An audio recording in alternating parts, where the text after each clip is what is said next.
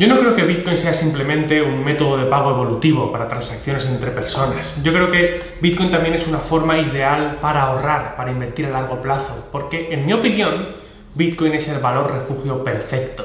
Es el dinero más duro que existe, con un ratio stock to flow más alto que el del oro y que acabará siendo infinito. ¿Pero qué significa esto? ¿Qué es el ratio stock to flow? ¿Qué consecuencia tiene para su proyección en precio y por qué es importante esto para un valor refugio? Soy Jacinto Rivas yo quiero hablarte acerca o resolverte estas preguntas que acabo de, formularte para que de verdad sepas sacarle el máximo partido al Bitcoin y entender qué es lo que realmente tiene de revolucionario, que poca gente sabe.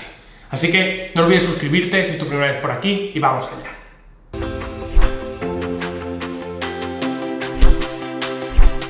Bien, el ratio stock to flow es la relación que hay entre lo que hay de algo en el mercado y lo que se produce de este algo anualmente.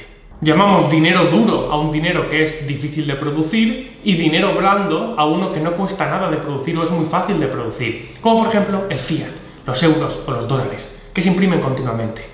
Por eso no tienen un valor intrínseco.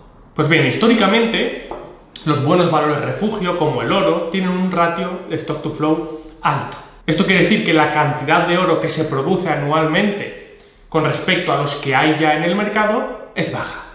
Y no solo esto es importante a la hora de determinar si algo es un buen valor refugio o no, también es importante que, aunque se quiera, no pueda producirse más. Y te voy a ilustrar esto con un ejemplo. Imagina que de repente hay un millonario que decide que quiere hacer del cobre un gran valor refugio. Y este millonario coge y un año dice, voy a comprar el 33%, un tercio de toda la producción mundial de cobre que se haya dado este año. En un principio este millonario obtendría una ganancia. ¿Por qué? Porque ahora toda la industria del cobre, de cobre, todas las fábricas que, que estaban necesitando el 100% de ese cobre, que era el que se producía para producir, ellos, sus derivados, ahora tienen que pelearse y pujar por tan solo un 66% del cobre, cuando necesitaban el 100%. ¿Qué pasa? Esto hace que se empuje por el cobre y el precio del cobre suba. Porque ahora ya no hay para todos. Además, otros inversores, viendo la escalada del precio, se sentirían atraídos por esto y empezarían a meter también más dinero y comprar, haciendo que inicialmente esto todavía creciese, hiciese que, que el precio del cobre todavía subiese más. Pero ¿qué pasaría ahora? El cobre es abundante en la Tierra y si se producía esa cantidad exacta era porque era la cantidad que se demandaba para los bienes industriales. Se producía eso porque eso era lo que se usaba a lo que se le podía dar salida en el mercado. Pero al subir el precio, ahora los mineros de cobre tienen un incentivo mayor para invertir más recursos y tiempo a extraer más cobre para ponerlo en el mercado, porque ahora vale más. ¿Esto qué pasaría? Lo que haría es, esto es que aumentaría de repente otra vez la oferta en el mercado, habría mucho, mucho más cobre porque los mineros estarían extrayéndolo, porque ahora les es más rentable, inundarían el mercado de cobre y esto haría que el precio bajase bajase incluso a cotas inferiores al que, en el momento en el que el millonario decidió entrar en el cobre y, decidir que fuese un valor refugio. Haciendo que el millonario y todos los que vinieron después, que vinieron a invertir atraídos por el hype, perdiesen dinero. Con el tiempo, el mercado, el mercado sabio, la ley de la oferta y demanda funciona por algo, volvería a regularse automáticamente, de forma natural.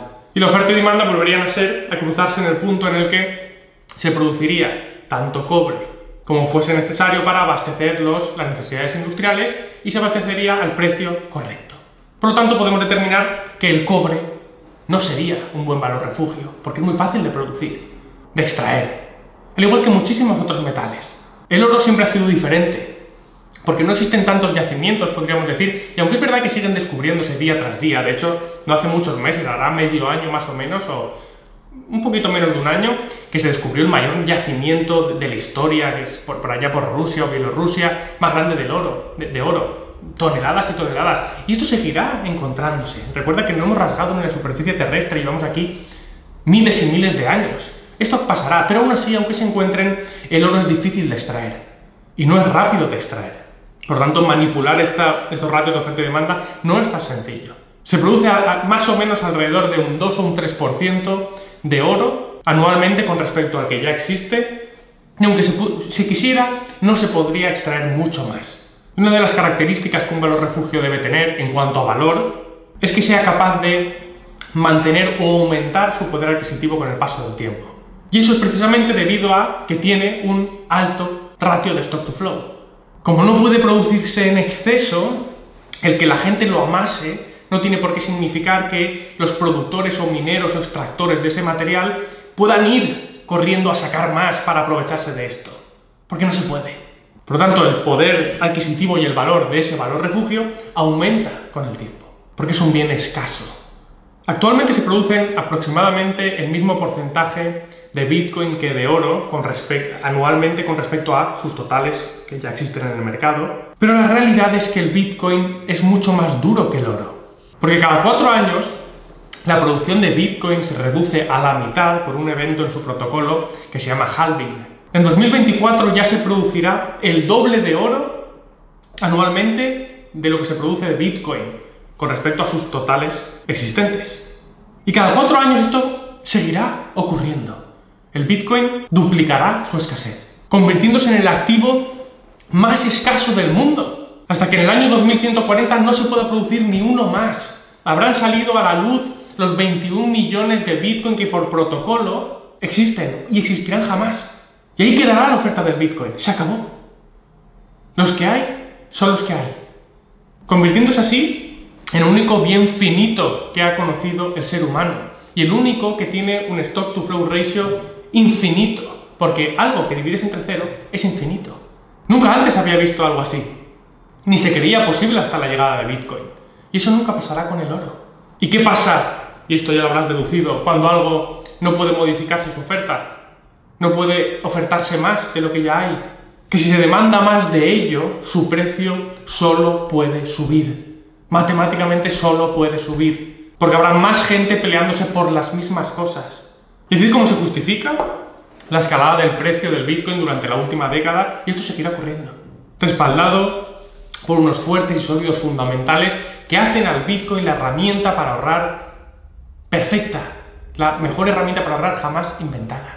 Y si quieres saber más acerca de Bitcoin y sobre todo sus fundamentales macroeconómicos, qué es lo que hacen que realmente sea una auténtica revolución, ¿Qué es lo que le hace una alternativa real ante el sistema financiero tradicional que está lastrando a la población y que la induce a la pobreza? De verdad te recomiendo que vayas abajo en la descripción del vídeo y eches un ojo al contenido del curso que he compilado para ti, Bitcoin Fundamentales, qué es y por qué es importante para ti. En él vas a aprender muchísimo y sobre todo vas a aprender a sacarle partido y a aplicar todo lo que aprendas ahí para no perderte el tren que está pasando hoy en día delante de nosotros y que literalmente puede cambiar tu vida. Ahí hablaremos de previsiones matemáticas con ejemplos claros, por ejemplo, con respecto al precio. Y vemos mucho más, mucho más. Así que de verdad pásate por abajo. Espero que este vídeo haya sido de tu ayuda y nos vemos en el próximo.